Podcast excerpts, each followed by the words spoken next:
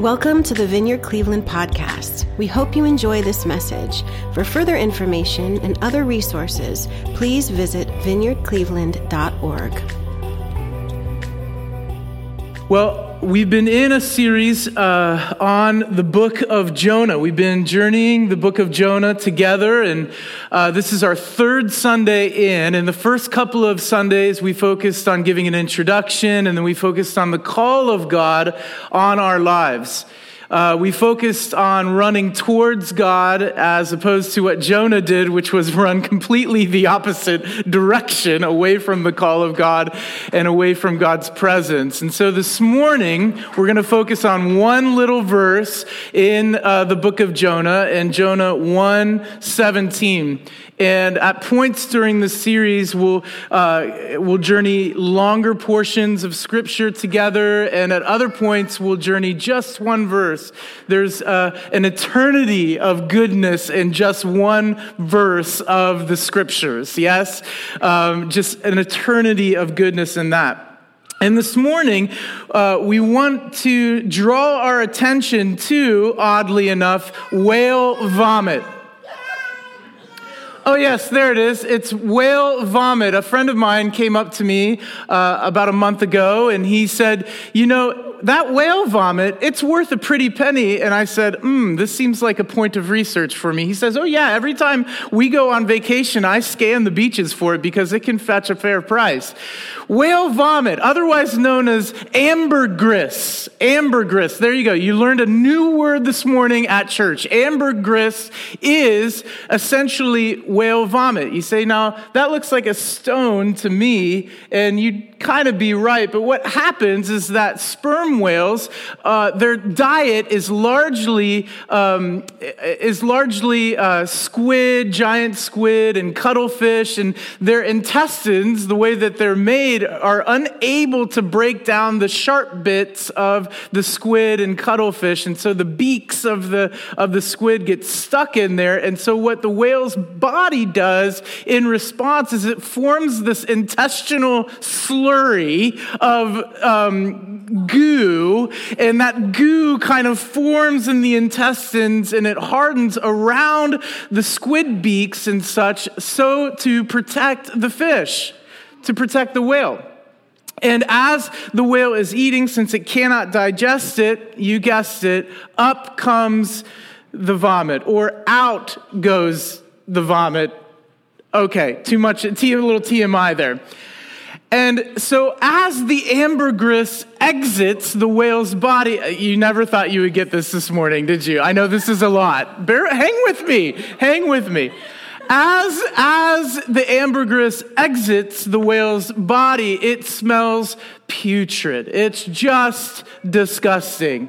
However, the ambergris is very much buoyant. And so, as the ambergris bobs and floats along the ocean, the sun hits it, the salt water hits it, and this piece of whale vomit is prized, get this, at $40,000 per kilo. In fact, one, Thai, uh, one fisherman from Thailand last year just found a huge piece that was valued at $1.2 million. Why, you ask? Well, perfume manufacturers have caught on to this centuries ago, and this is why it's so valuable. Let me, let me read you what the New York Times wrote in 1895. It's like ambergris the blending of a new mown hay, the damp woodsy fragrance of a fern corpse, and the faintest possible perfume of violet. Doesn't that, doesn't that sound nice? In your perfume. And what we find here in the book of Jonah is literally and figuratively that he is like the ambergris. He doesn't come up the same way he went in. That was a joke. He's transformed in the belly. He's transformed in the belly. He has great worth in the mercy of God. And today we are in the belly of the, of the fish, the great Ketos, and we'll get to that here in a minute. The validity of Jonah over the years has been questioned, as you know, uh, largely by many, many people. Jesus uh, draws our attention to Jonah in the book of Matthew, and if Jesus says it, that Jonah happened, we can take that to the bank that it really did happen. It's not just an analogy, it's not just a story or a myth to spur us on towards something of God, the mercy of God. It actually happened in history. And before you say, well, I've never heard of a fish swallowing a man or woman before, I'd like to introduce you to Michael Packard. Now, Michael Packard is somewhat of a modern day Jonah. He's a commercial, uh, commercial lobster diver, and he was on his second dive of the day when he was swallowed by a humpback whale. He's a 56 year old veteran, and he, as he went die, as, as he went down, he uh, dove, and the uh, the humpback whale swallowed him whole. Now, granted, he didn't make it down to the depths like our Jonah did, only to the mouth for about 30 to 40 seconds before the, the whale breached the surface, shook its head, and, and spit Michael out. That's a pretty good gulp there, isn't it? A modern day Jonah, Michael Packard said, all of a sudden I felt this huge shove, and the next thing I knew, it was completely black. I was completely inside. It was completely black. I thought to myself, there's no way I'm getting out of here. I'm done. I'm dead. End quote, Cape Cod Times. That's it. But he survived. You know, the Greek word that Jesus used when he talks about Jonah and the great fish, this adjective great is used in the book of Jonah as a, um, as a literary ploy to draw our attention to the narrative. The great fish, the great city of Nineveh. Jesus calls the great fish in the Greek, it's ketos, is the word K E T O S. And when Jesus talks about the great ketos, originally what he's talking about in an early um, depictions of the story of Jonah was more like a sea creature, a sea monster, than it was a whale. We can see from early drawings that this animal had like a dog shaped head and more of like a snaky type of body. In fact, Homer and other ancient Greek authors refer to this word as sea monsters actually swimming about. So whether it was some ancient uh, sort of extinct creature, we'll never know that. But most certainly, most certainly, it was not a whale that swallowed Jonah. But as you know, as we've repeated throughout the series, uh, that the point is not the fish. As we've been saying all together, ready? One, two, three, it's not about the fish. One, two, three, it's not about the fish. It's really not about the fish. So what is it about? Well, in Jonah 1:17, the Lord provided that's a key word. A huge fish to swallow Jonah, and Jonah was in the belly of the fish three days and three nights. And before you say, hey, wait a second, I thought we all just said together it's not about the fish. Why are we focusing on a verse uh, in Scripture that's all about the fish? Pause for just one second and picture the first word that comes to your mind when you think of this scripture. It's provide, the Lord provided. Yahweh is in control here. The fish or ketos simply does what it's told to do. It does what it's told to do. The verb here is to designate, to specify, to appoint. It doesn't imply that God had a long time in advance to prepare this fish, to create maybe a special type of fish or modified existing one so that it could keep a person alive for 72 hours. The ketos simply does what God tells it to do. And that's one of the main points. John Walton was an Old Testament scholar back in the day in 1952. He said this He said, In a way, it's a shame that the most familiar part of the book has attracted so much attention. For such attention detracts from the purpose of the message of the book. The use of the verb provided or appointed suggests that the role of the fish should be viewed no differently from that of the sprouting vine later in the book in Jonah 4 6 the action of the worm that devours the vine, and the east wind that torments Jonah, for they are all similar, similarly provided by God. That's the point. The fish only serves as a plot device in the book of Jonah. It's arguably not even the most important animal in the book. To focus on the fish and not the God who sent it is to major on the minor. Here's the point of the fish, and here's the point of this morning. When God has a purpose for you or for me, the thing will be accomplished, and He will go to endless lengths to ensure that it happens. Yes?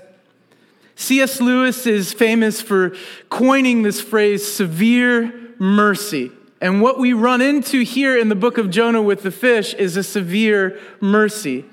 Tim Keller defines severe mercy this way events that were difficult, even excruciating at the time, but later came to yield more goodness in our lives than we could have foreseen. Any of you experienced a severe mercy recently in your life or going through one right now? Every hand in the room should be raised. Jesus said, We are no strangers to pain and suffering and the severe mercy of God. God is willing to go to endless lengths to draw us back into fellowship with Himself. And the point here with Jonah that many preachers, I believe, miss is that it's all for the mission of God.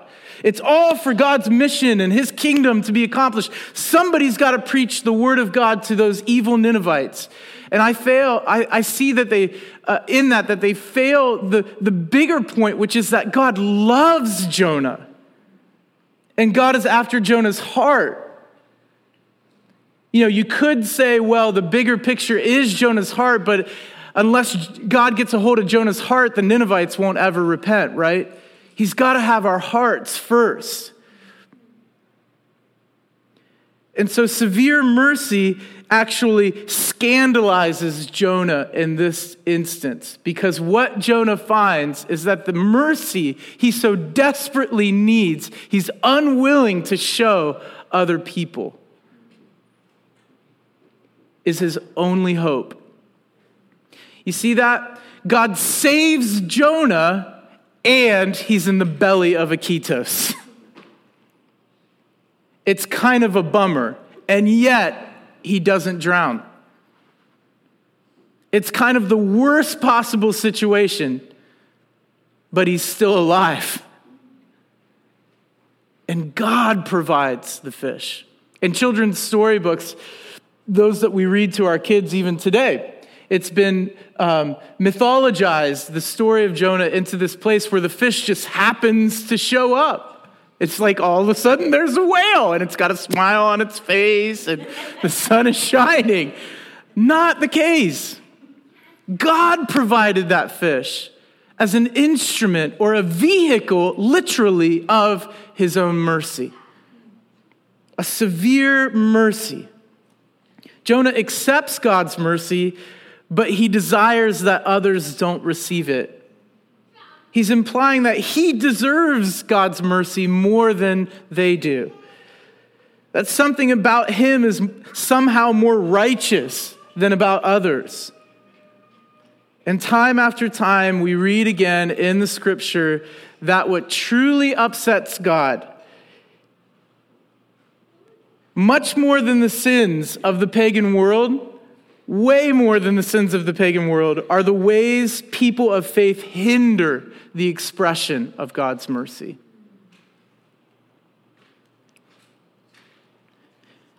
Yeah, the point here is that God's mercy is for everyone and for anyone who needs it.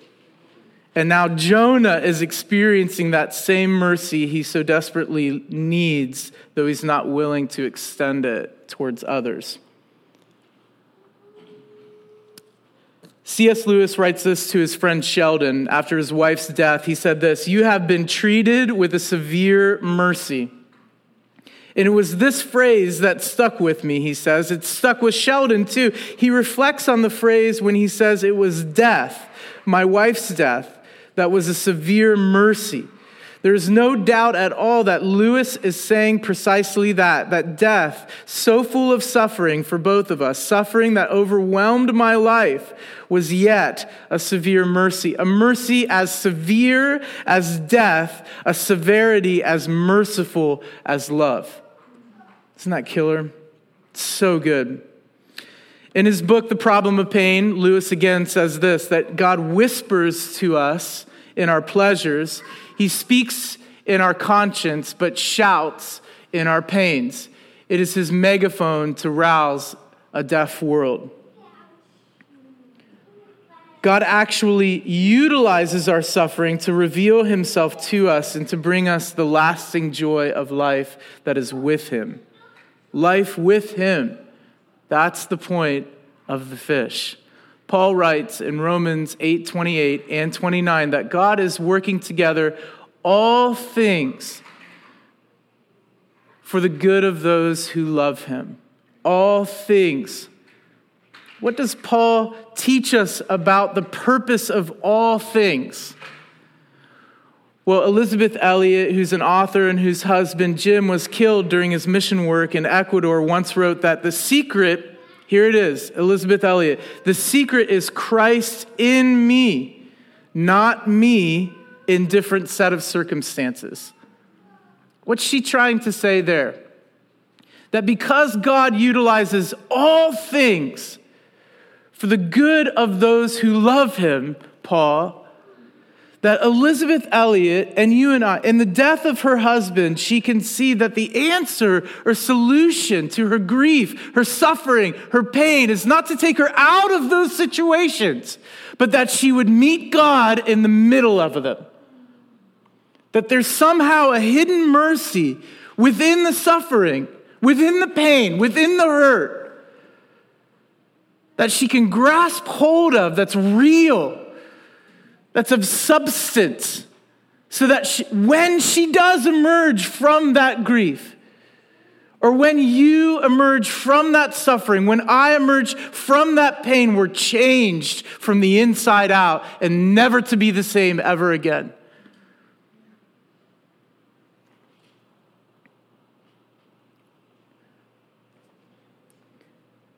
Look, Jonah's swallowed by a fish a great ketos. And on the outside, it looks like it's the end for Jonah. This is it. This is the end. But he's actually being carried by God. Can you or I think of a time in our lives you're saying, I'm going through one right now? Where on the outside it looks like it's the end. There's no hope whatsoever.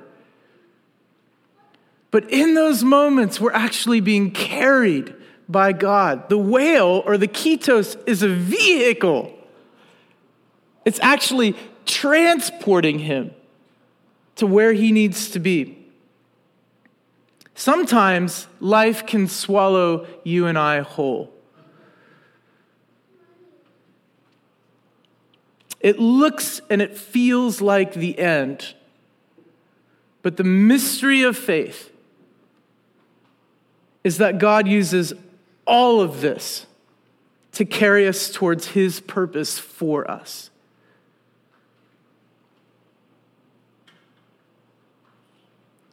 Yeah, the answer is not, the solution is not to take me out of the circumstance. The answer is not even certainty of what my life looks like on the other side of hardship. And we're so like hardwired in the West to like want certainty and want answers. Well, you know as well as I do, when you're in the belly of the fish, there are no good answers. There are no good answers. there might be plenty of questions, but there are no good answers. And the wrong question to ask is why am I here? But rather, the correct invitation there is now that I'm here, God, where are you in the middle of it. Because I recognize that this is not because I'm cursed. This is not because I'm a terrible person. This suffering, it's not any of those things, but rather recognizing it as a vehicle that brings us closer to God. That's how the eyes of faith view the belly of the fish.